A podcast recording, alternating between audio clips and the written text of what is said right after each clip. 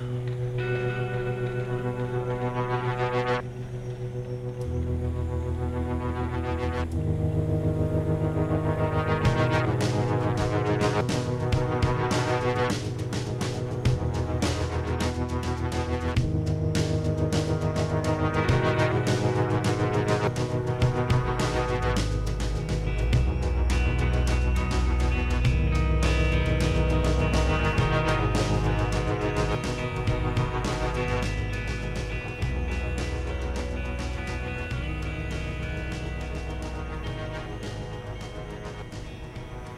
G'day, Ice Coffeteers. Episode 15 sees us look at some preliminary work leading up to one of the great exploration confluences in Antarctic waters, wherein French, American, and British expeditions each attempt to further their national interests and scientific knowledge with varying degrees of success. These expeditions, coming as they did at the tail end of the sealing industry in Antarctic waters and 30 years before the invention of the harpoon gun, which would open up fisheries for the faster, less buoyant rorqual whales, marked the end of a busy period in Antarctic exploration. And while each added information to the existing charts, a complete picture of the continent still lay an entire century away from these projects. When we last checked in with American newspaperman Jeremiah Reynolds, members of the South Sea Fur Company and exploring expedition left him behind in Valparaiso in September 1831. Some accounts simply state he was left behind in a hasty departure, but others mention near mutiny, leading to his parting from the party. A year later, he found passage home aboard the Potomac, a US Navy brig commanded by John Downes, on its way home from a visit to Sumatra, where it exacted revenge on a local potentate who'd seized a US merchant ship and killed several of its crew. On the way home, perhaps inspired by the role the Potomac played in expressing US foreign policy. Reynolds wrote an account of his Antarctic voyage, highlighting the need to fly the Stars and Stripes worldwide to let everyone know how awesome the land of the free is, and critiqued the efforts of whalers and sealers from England and the newly minted nation of Argentina in the Falkland Islands. Both nations were trying to claim the islands as their own, but combined their forces in giving US ships as cold a shoulder as they could manage. Reynolds called for an expression of US sovereignty over the Falklands, but was never heeded. Ensuring the war 150 years later was a two instead of a three way affair. Reynolds' account, in company with Edmund Fanning's broader work, Voyages Around the World, sparked increased public interest in the notional wealth allegedly on offer in the South Seas. Biscoe was only arriving back in London at the time Fanning's account of the South Sea Fur Company exploring expedition reached the publishers, and the evidence Biscoe brought to light went largely ignored. The continental model of Antarctica wasn't about to come back into favour any time soon, and Fanning, convinced following in Weddell's wet tracks could only result in the discovery of new lands or a visit to the pole, offered to help fund a second US voyage of exploration. Or a first depending on how you view the efforts of the South Sea Fur Company and exploring expedition. Reynolds, among others, including many ship owners and captains who risked their lives and their livelihoods in poorly charted waters, called on Congress to underwrite a new expedition to explore southern waters. The House of Representatives, impressed by Reynolds' accounts of the scale of the whaling and sealing industries, saw the value in fixing the location of islands suitable to act as refuges to crews in need of safe anchorage. John Downes, captain of the Potomac, added his voice to the call, citing the waters adjacent to Palmer Land or Graham Land or the Antarctic Peninsula, depending on whose charts you examine, as likely home to many unskinned fur seals. Downes made much of the potential for British interests to oust US interests. And with Reynolds' notes about the Falklands fresh off the press, and John Biscoe in the South as the issue was thrashed out in the USA, the threat to American interests was taken very seriously. As news of Biscoe's discoveries spread, the name Graham Land became a lever for Reynolds' interests. Where Americans, Fanning particularly, saw Palmer as the rightful namesake of the land he sighted. Palmer made no landing and performed no claiming ceremony. Lame as raising a flag, firing a volley, and toasting the head of state might seem, compared to the nothing that secretive American sealers did to establish some form of sovereignty over the lands they saw, the lameness of claiming ceremonies constituted a pretty firm legal grip on the continent. Not only was the opportunity to claim the land fast slipping from the American purview, even an established American name on the landmass became contested after a single landing. With no American ever claiming a landing, the Brits were looking pretty solidly ashore as far as these things go in the seal rush days. With the economy of New England largely dependent on whaling, Connecticut whaling interests added their voice to the call for a government funded exploratory expedition and for naval protection of their vessels in southern waters in 1836. Samuel Southard, by then a senator, also gave the initiative his support.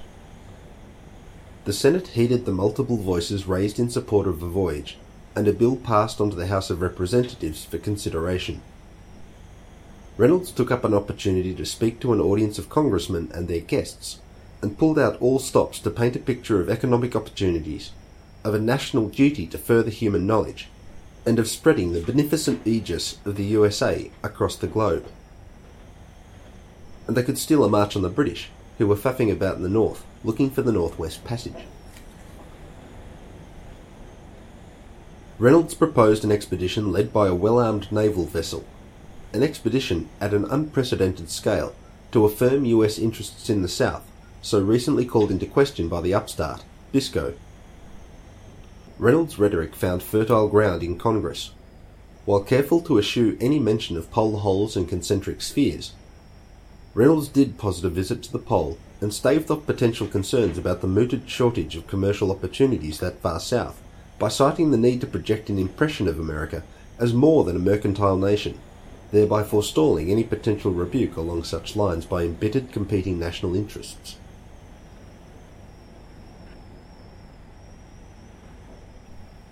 Reynolds conjured a vision of the Stars and Stripes waving at the sight of a difficult achievement to cajole enthusiasm from an audience, though by now Biscoe's discovery should have diminished any enthusiasm for the polar sea concept more than they did. Reynolds' skill as a speaker is evidenced by Congress approval of a six vessel expedition headed up by a naval frigate. After ten years of advocacy, Reynolds stood on the verge of making his dreams a reality but Southard's replacement as Secretary of the Navy, Mahlon Dickerson, an opponent of the project, now backed by Edmund Fanning, with whom Reynolds had fallen out, posited that the expedition would require at least 12 months to get organised. Scientists slated to join the expedition advocated hard on Reynolds' behalf, and President Andrew Jackson, now a supporter, told Dickerson to ensure Reynolds was appointed corresponding secretary to the expedition. But Reynolds wanted to lead the expedition, not just collate the reports it generated. Andrew Jackson put pressure on Dickerson to get a move on, and he did so by sending Lieutenant Charles Wilkes to London to purchase books, charts, and scientific instruments. But Dickerson also threw a spanner in the works by appointing Wilkes commander of one of the vessels. In naval etiquette, a politician appointing a commander without consulting the squadron commander is a big faux pas, and Captain Jones raised sufficient stink about this circumventing of his authority that Dickerson had to cede some ground, but preparation continued at a snail's pace. Newly elected President Martin Van Buren, encouraged by Dickerson, called for an inquiry into the size of the project. Determined this expedition should not suffer the whittling doom of the previous one, Reynolds published a pseudonymous essay castigating Dickerson for putting at risk America's primacy in the South by his stalling tactics.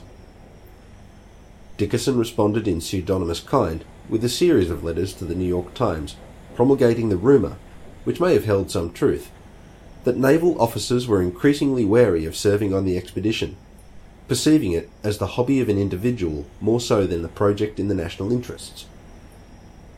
Dickerson played on Reynolds' previous enthusiasm for Symmes' Hollow Earth hypothesis and his current enthusiasm for flying the flag at the pole. Why risk sailors' lives reaching some inaccessible point simply for the sake of pride? Reynolds, with considerable public support on his side, and with a newly announced French expedition adding urgency to the endeavour, maintained sufficient government support to see the project gradually assemble its resources. But the refitting of the ships burnt through the available funds, and more money was needed to victual the expedition. Dickerson called for a second inquiry into the scale of the undertaking, seeking to discredit Reynolds while not catching any blame himself for the French stealing a march on national interests in the south. Keen to see the increasingly embarrassing and expensive mess get underway, President Van Buren passed responsibility for it from Dickerson to his Secretary of War, Joel Poinsett, who didn't like Reynolds or his project any better than Dickerson did. Poinsett placed Lieutenant Charles Wilkes in charge of the whole expedition and employed Wilkes' family connections to try to have Reynolds excluded from the voyage. This, in addition to other meddlesome ploys among the officers, saw Captain Jones become so infuriated with Poinsett that he resigned from command of the squadron. Poinsett slashed the budget. Scientific staff, including James Eights, mentioned in episode 13 as the first official Antarctic naturalist and the first person to report fossil evidence of large plants in the Antarctic, were let go. Reynolds, still backed by many politicians and members of the public, proposed he be allowed a berth at his own expense, but the offer to pay his way was rebuffed. The six ships departed in August 1838. Reynolds was left ashore, where he drifted from the limelight and entirely out of the narrative of this series, other than when I note that he lived another 20 years, publishing a few more books and dying at the age of 59 in New York. It's just as Wilkes leaves port, we'll split the narrative and take a look at developments in Old Blighty, because there's a bunch of stuff about to happen all at once.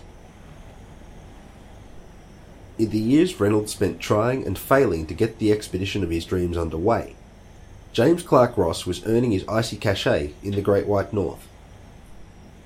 Ross's uncle, Sir John Ross, joined the Royal Navy at the age of nine. My own son is presently only a year shy of that mark, and the thought of him going to sea, even under the modern conditions in which I embark on research vessels, horrifies me. So things must have been pretty dire ashore for the odds on option lying with the privations of life under sail in the 18th century.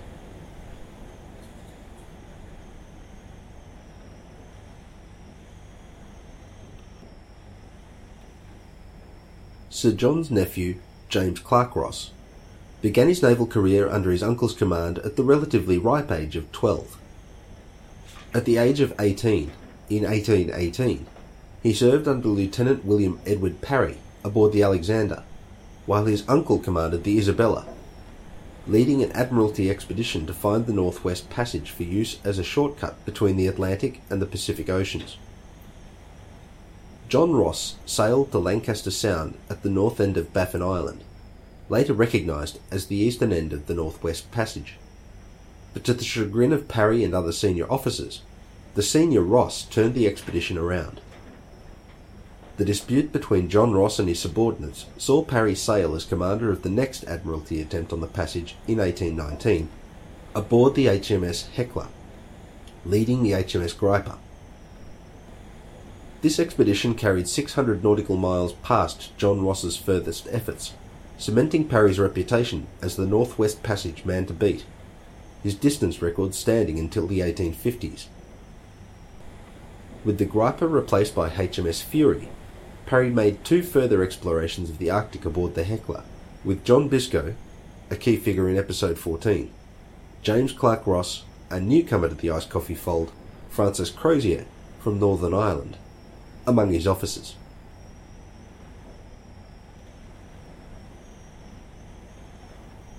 During Parry's second expedition, 1821 to 1823, the ships wintered in the Arctic, during which time several sledging excursions helped expand Admiralty knowledge of local coasts.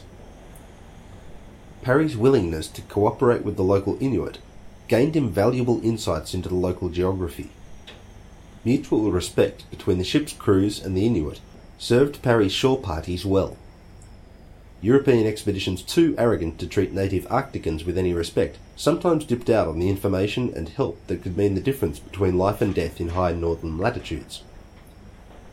as was noted in an early episode of the series, the presence of terrestrial predators in the Arctic acted as a selective pressure in favour of neophobic organisms, those seals and rabbits and such that run and hide at the first sign of anything new or unusual, making hunting down your food in the Arctic a very different prospect to clubbing indifferent seals and curious penguins to death in the Antarctic. Many a proud European explorer starved to death or resorted to cannibalism for want of treating the locals well enough that they'd share their hard won knowledge about how to be alive above the Arctic Circle. The ships wintered in the Arctic a second time during Parry's 1824 to 1825 expedition. Persistent ice prevented any further progress along the Northwest Passage. The Fury was pinched against a lee shore by wind driven pack ice and sufficiently damaged that stores were put ashore and the crew transferred to the Hecla. In 1827, Parry headed north from Spitsbergen in an Admiralty supported attempt to reach the North Pole. Reaching 82 degrees 45 minutes north, Parry's attempt stood him as the northernmost human to have lived to tell their tale for half a century, and sealed his deal on a knighthood.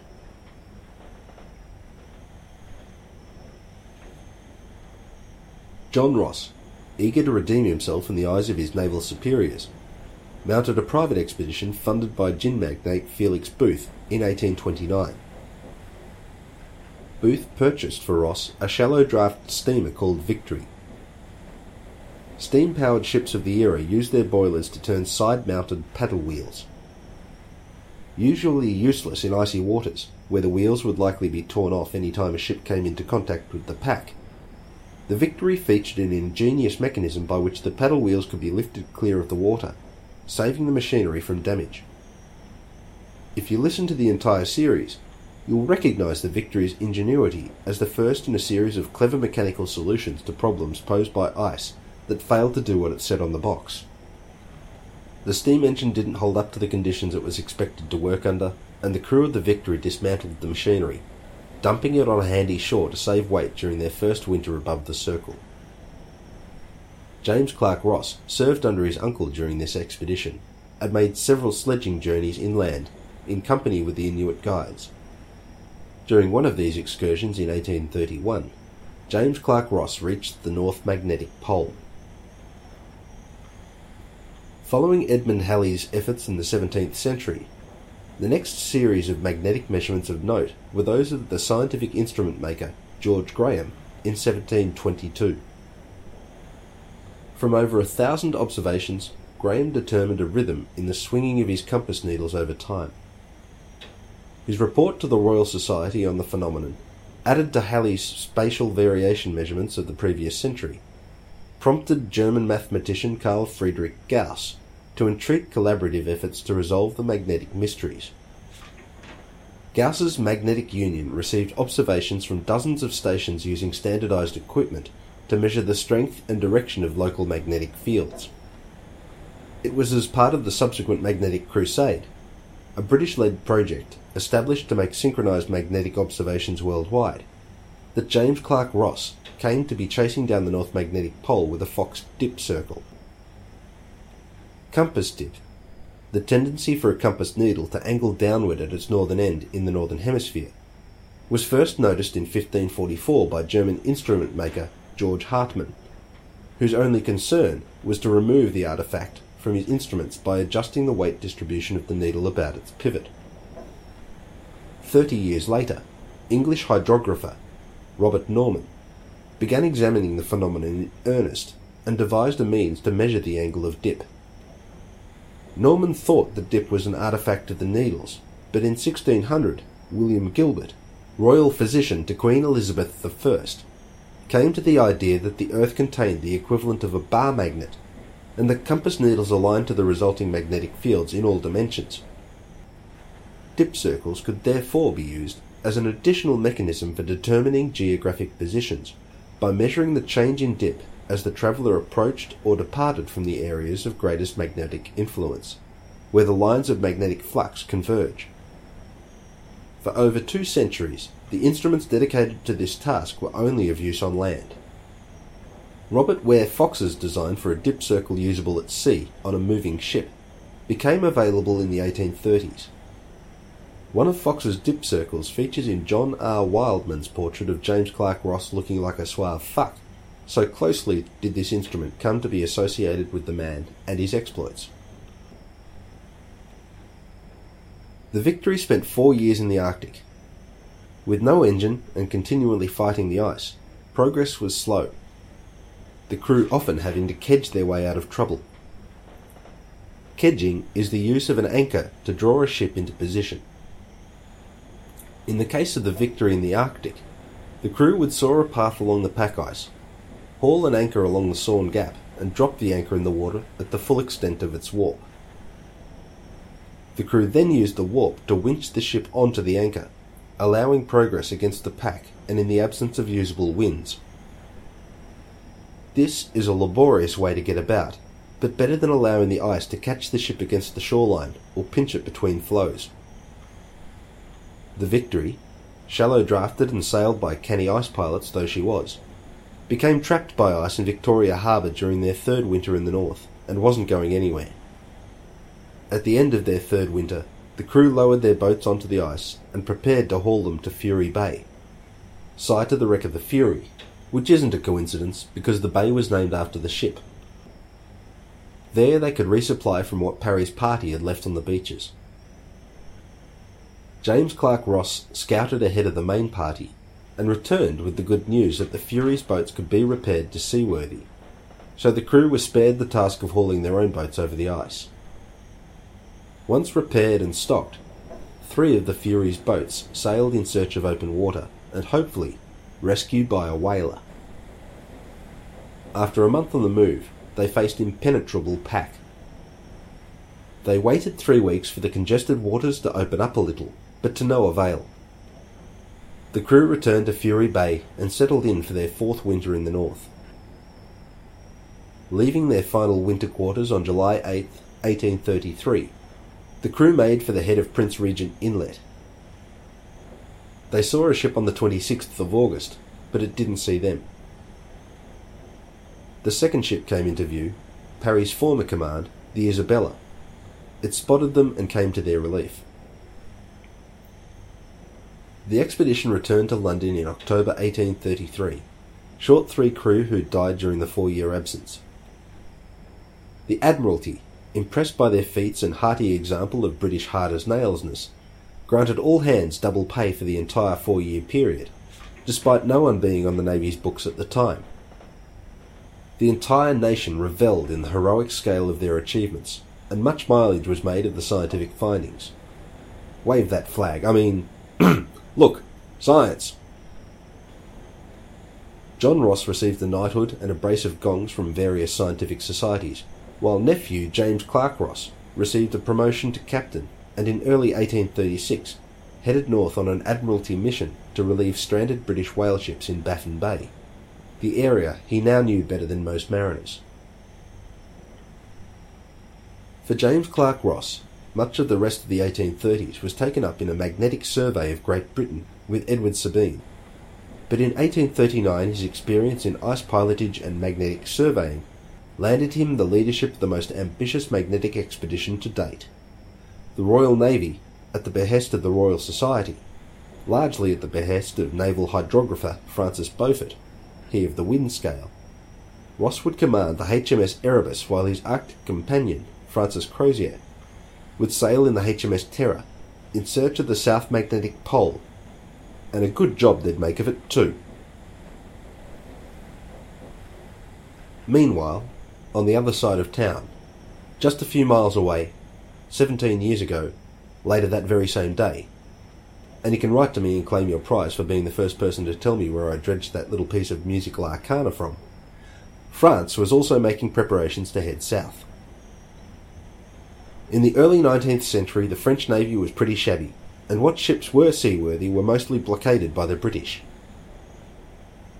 Jules Sebastien Dumont d'Urville joined this rundown edifice at the age of 17, with little interest in glory through battle, but a head full of the heroic accounts of exploration in the preceding century.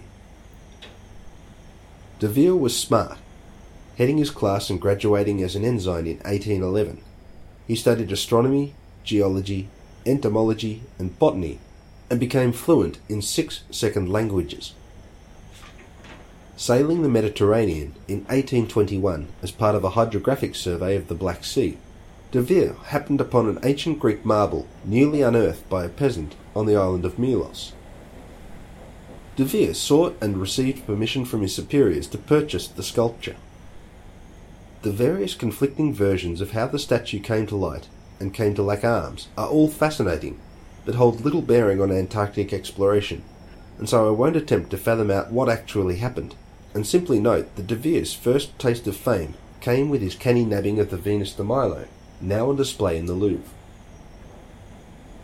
In 1822, D'Urville was promoted to lieutenant and assigned to the vessel Coquille to serve under his friend Louis Isidore Duperrey, and sailed to survey parts of the South Atlantic and South Pacific and the west coast of New Holland, now the site of Perth, Australia.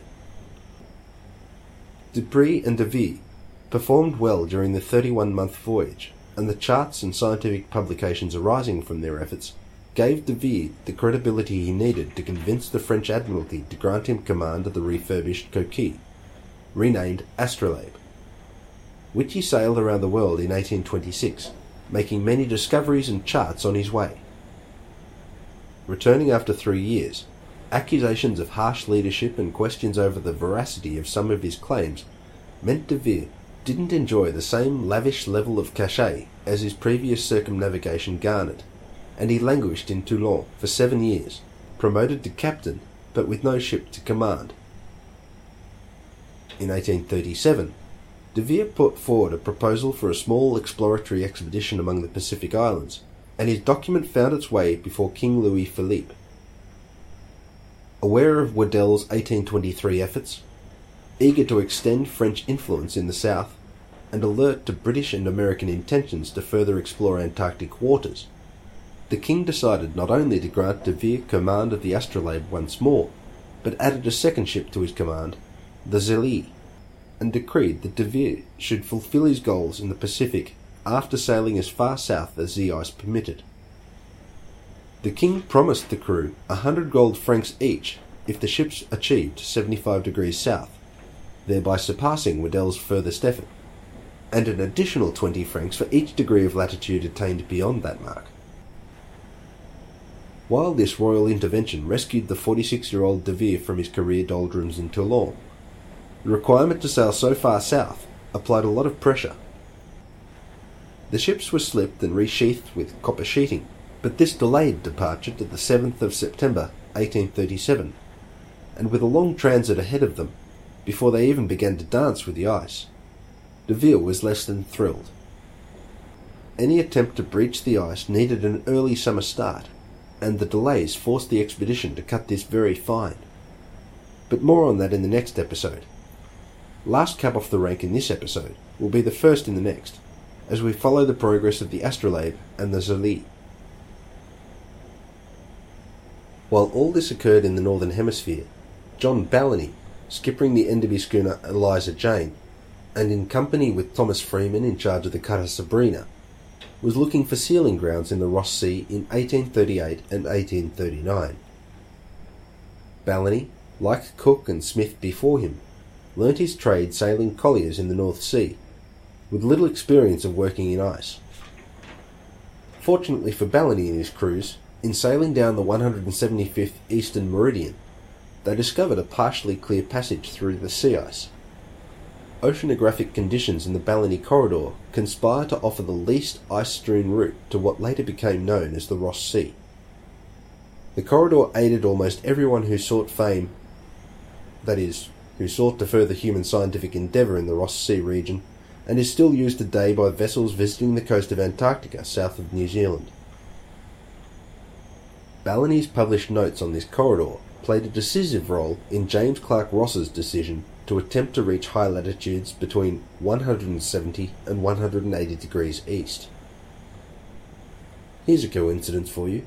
180 degrees east overlaps exactly for the entire length of the meridian with 180 degrees west. What are the odds? Balleny experienced some troubles in his travels. with past exploratory expeditions turning little profit, the Enderbys couldn't outfit the Eliza Jane, a retasked pleasure yacht, as well as might have been desired. Some of the water casks used to ballast the Eliza Jane were leaking, and the resulting instability made for very uncomfortable transits, and the lively motion of the ship in open water caused many scientific measurement series to be abandoned until less fraught conditions prevailed. Balleny, a pious man, caused some friction among his crew, who resented the cut of his religious services and shipboard industrial disputes appear to have marred morale. Sailing the Eliza Jane and the Sabrina slightly further south than Cook reached in the Ne Plus Ultra incident, Balleny discovered a series of volcanic islands that now bear his name, and a stretch of coast that we now call Sabrina Land in memory of the crew of the Sabrina, who were lost at sea on the return journey. With all other landings occurring on the northern extension of, or islands lying off, the Antarctic Peninsula, Balleny's landing on one of the islands he discovered marks he and his crew out as the first to step ashore below the Antarctic Circle. And so, with Balleny's expedition returning to England short one cutter and its crew, episode 15 comes to an end. I've now got two patrons signed up to the Ice Coffee Patreon. Welcome Aaron, to whom I owe an apology. Aaron was one of the first people to comment on the blog, and I wrote that I'd give him a shout out in the following episode. But being at the slowest phase of episode production to date, this commitment fell off the radar and rolled under the couch. So thanks Aaron for taking the time to comment. The music used in opening and closing out this episode is Argonaut by New Zealand band Bailter Space. I began seeking permission to use this snippet when the ideas for the series first began to coalesce. It's the quietest and most melodious track produced by the band, who are noted for their wall of sound sound emanating from an actual wall of amplifiers. I recommend their live performances, but I also recommend taking ear protection. This music, in addition to its inherent musical properties, holds a lot of nostalgia value to me. Dr. Paul Bruin, my on site mentor in how to be in Antarctica, and now my long distance friend living in the Falklands, introduced me to the marine themed wonders of the piece while we shared an office at the Portobello Marine Labs. It takes me to the same mind state I experience while waiting at the back of a surf break for my wave, and the mental state achieved after weeks at sea, described by Joseph Conrad in On Youth, wherein you feel you could carry on sailing forever. It's used here with tremendous respect for the people who wrote, performed, and produce it I wanted at least one episode to sound exactly as I imagined it, and this is my attempt to achieve that vision. Take care all, and appreciate your coffee.